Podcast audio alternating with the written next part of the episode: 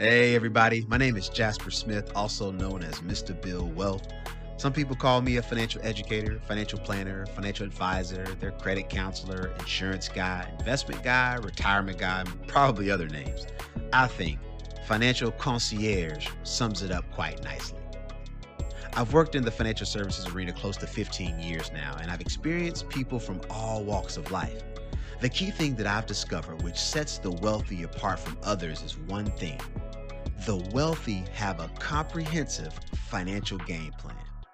This game plan is something they commit to, update as needed, and it's appropriate for their current stage of life. No matter where you might be on your build wealth journey, I hope you find the stories and information shared on this podcast useful. Take what you learn and apply it to your life. And please share what you learn with your family, friends, coworkers, and community. Why? Because the more you share, the more you'll help me disrupt generational poverty for everyone so their kids' kids' kids can live a life of privilege.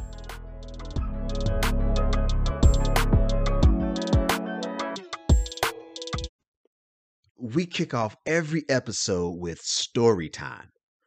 During some episodes, you'll hear an inspiring story that will provide you with the encouragement or motivation that's needed to face your financial fears head on. While other stories will be cautionary tales that might help you avoid financial setbacks in life. Some stories will be general observations that Mr. Build Wealth has made from living life as a financial services professional. Either way, we can learn so much from the actions of others and consider maybe jotting down a few notes while you listen. Oh, yeah, you'll even hear some personal stories from Mr. Build Wealth himself. All right, let's get to it.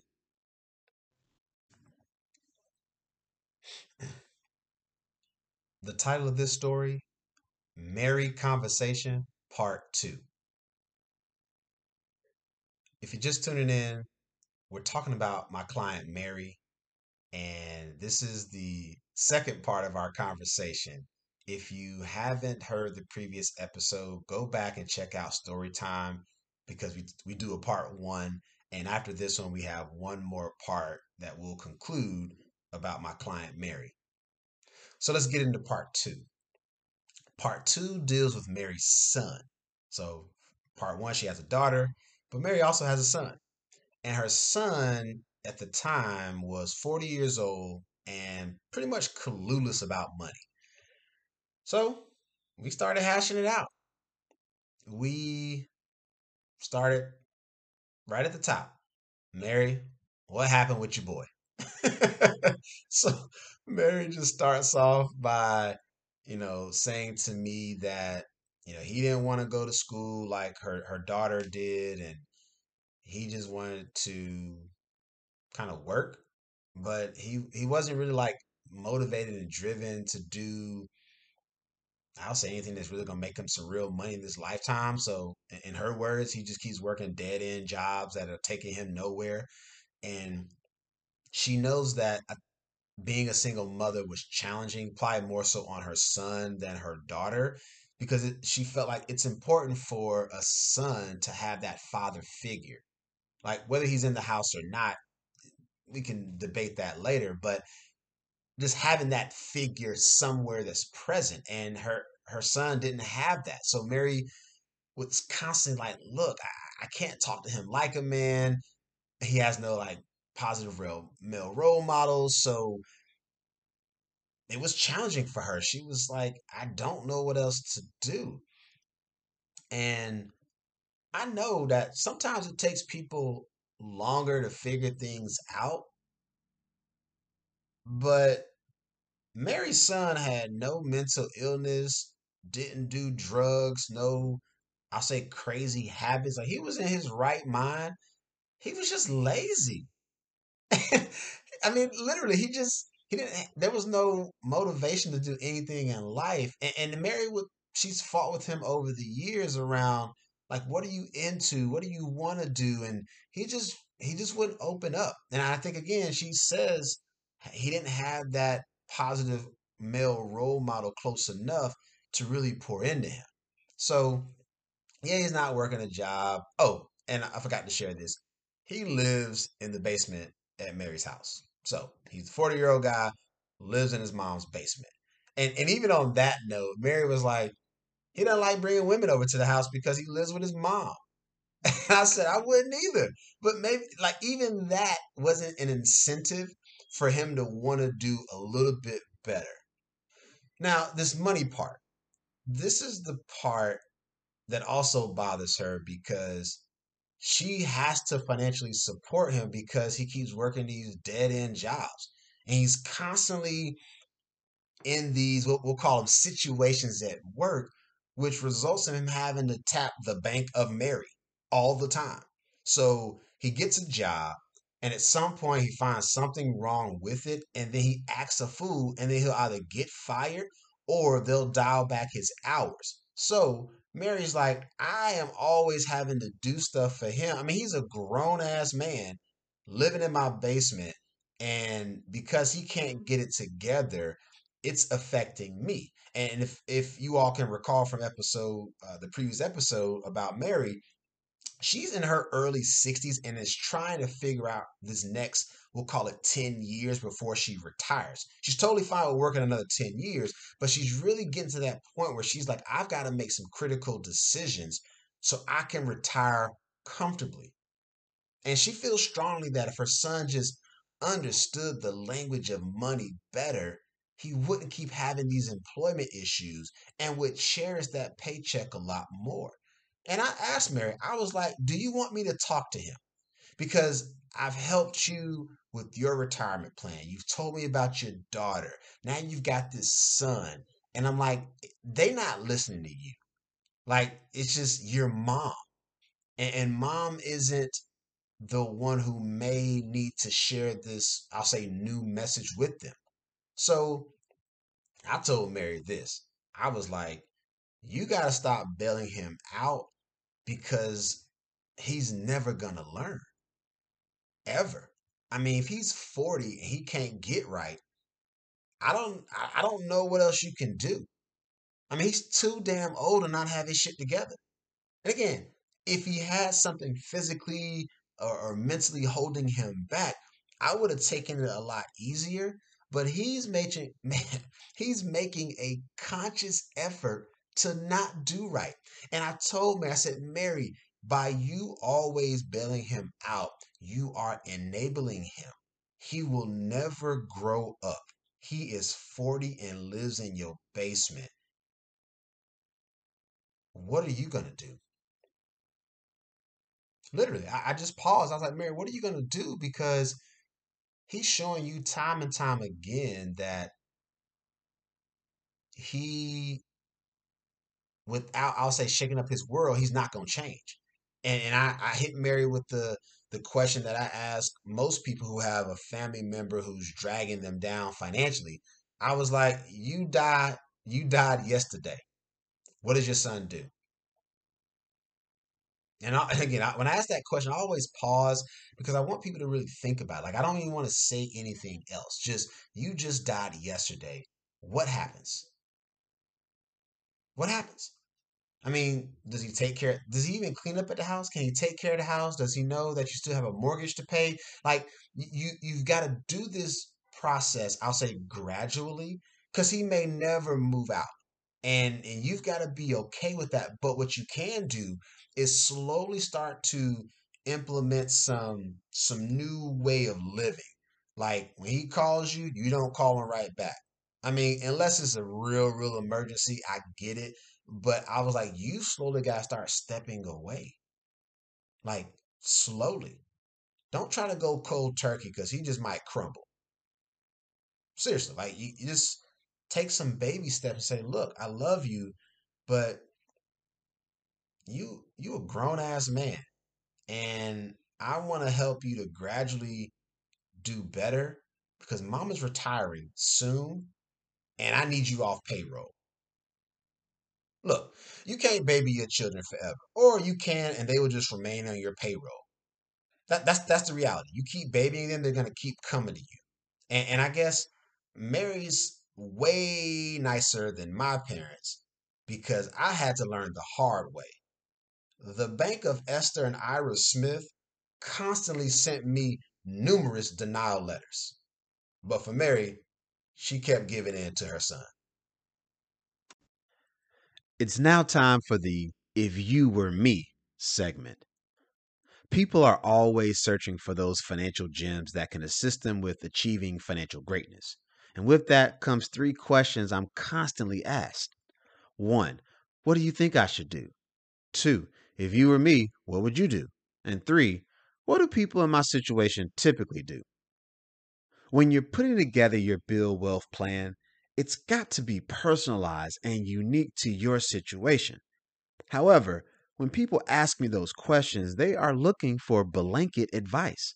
I generally don't know enough about their situation to make a proper recommendation. So I do my best to give general guidance that they could have probably found doing a quick search on the internet. It's then up to them to act on that information or sit on it and do nothing. I figured I'd put myself in someone else's shoes and tell them what I'd actually do. So, if you're listening to this and you're trying to talk to your parents about estate planning, here's what I would do. I'm going to start this process by probably thinking about or heavily considering speaking to an attorney. Now, I want to go to talk to an attorney so I can perhaps deliver some messaging to my parents because people aren't necessarily willing or excited to talk about estate planning because it involves you making plans for when you're no longer here on this earth. So I would probably go and do some research first around what are some common themes that people should be thinking about as it relates to their estate plan. And the best source is going to be an estate planning attorney. And so if I'm thinking about having this conversation, I want to leverage this attorney and their expertise to help me have that initial conversation. And I'm saying initial because it's going to take more than one meeting to maybe get your parents on board if they're not really wanting to have the convo. So the more that I can do to prepare them for it might make it a lot easier. Now, if you're lucky and your parents have already discussed estate planning themselves, then maybe your job is to just make sure you know what's in the plan. But if my parents haven't done any planning or I just don't know if they have or not, well, we got to start having that conversation. And even though people may have done some planning in the past, as things have changed, so should perhaps their estate plan. So I am first, again, to go to an attorney, figure out what I need to know because what I'll probably find out is that there are some common things that maybe everybody should consider, or just maybe they need something very specific for their situation.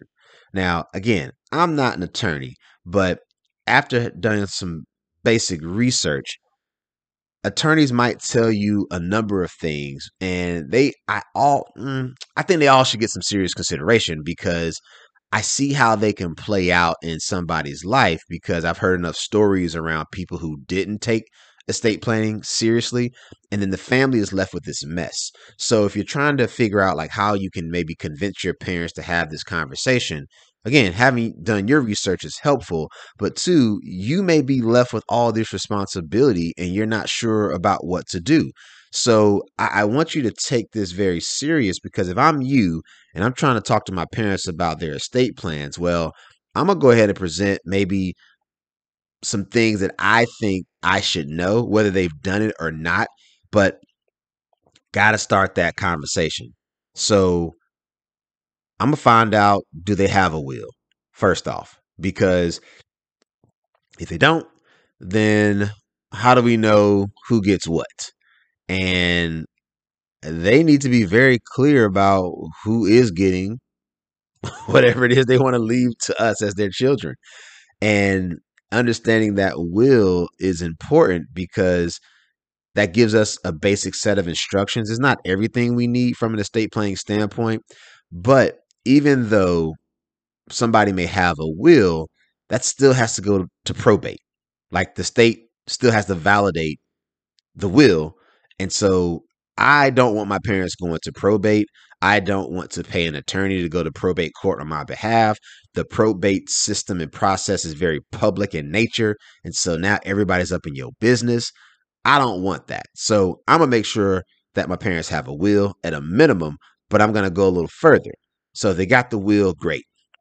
Now I want to ask if they have or are they considering a living will and and that is really going to outline the medical treatments they would want or not want to keep them alive. So I want to be very clear on what needs to happen if my parents are in a particular state and their life is in my control.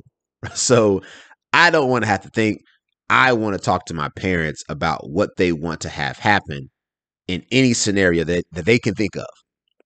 Okay, so I'm gonna have that talk about, you know, a living will. We're gonna have a will. I'm also gonna think about, you know, do they have trust set up? So, you know, what type of property do we have? Who is the trustee? Is there a successor trustee in case something happens to the trustee? Again, getting ahead is what I want to talk to my parents about and understanding that having a trust could be important, especially if there's real estate involved because real estate is a valuable asset, can be something that can be transferred to future generations if they want it to. But uh, who's taking care of the property when my parents are leaving? Or if your parents are leaving, who's taking care of it?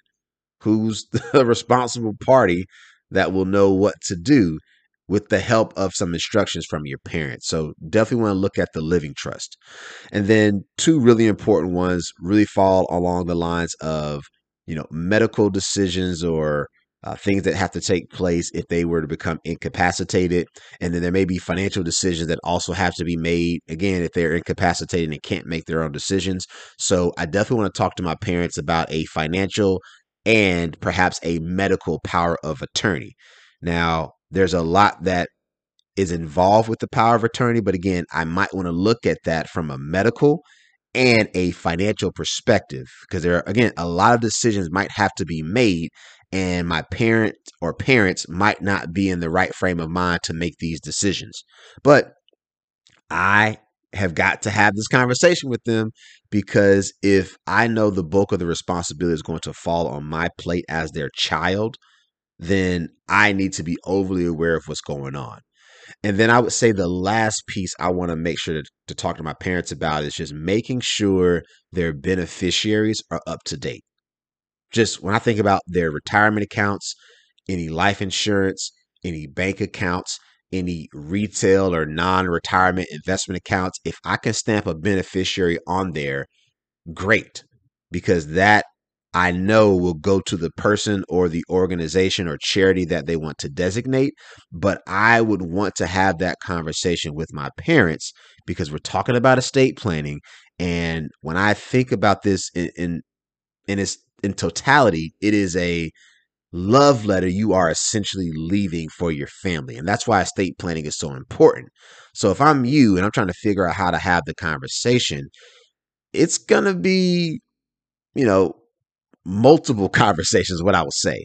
This isn't a one and done type of thing. So I want to make sure that my parents or parent are comfortable just with the topic of our mortality or their mortality.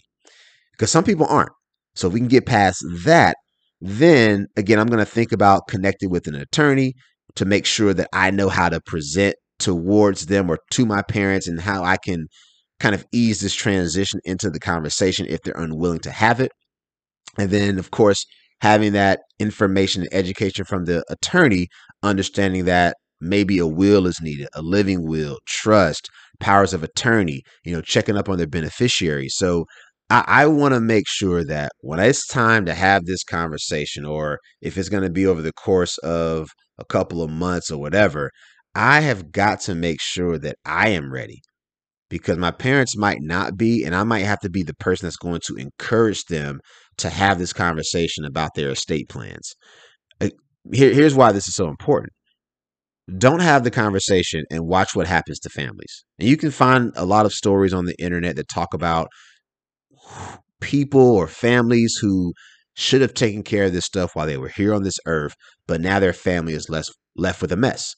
I don't want that to happen to me or my family or anybody else. So if, if you're trying to figure out how to have this conversation, I would say do it sooner rather than later. Hopefully, the tips that I've shared will be useful to you as you're trying to talk to your parents about estate planning. As always, you should consult with your own financial professionals to ensure the moves you're making as it relates to your build wealth plans are in your best interest. I want to give you, the listener, a big shout out for tuning in. I'd love for you to join me on my quest to disrupt generational poverty. Whenever you're ready, head over to thebuildwealthmovement.com and fill out the contact us section at the bottom of the page. And make sure to follow us on Twitter at TBW Movement and on Instagram at the Build Wealth Movement. I also want to ask you a question. Do you have an inspiring story, a cautionary tale, or some good old Build Wealth advice? I'd love to hear from you. You can send your story or advice to share at ready2buildwealth.com, and that's the number two. So, again, that's share at ready2buildwealth.com or leave it on our share voicemail at 888 56 share. Again, the share voicemail is 888 56 share. I'll be looking forward to hearing from you. Well, that'll do it. Until next time, just know that I'll be working tirelessly to disrupt generational poverty for everyone so their kids' kids' kids can live a life of privilege.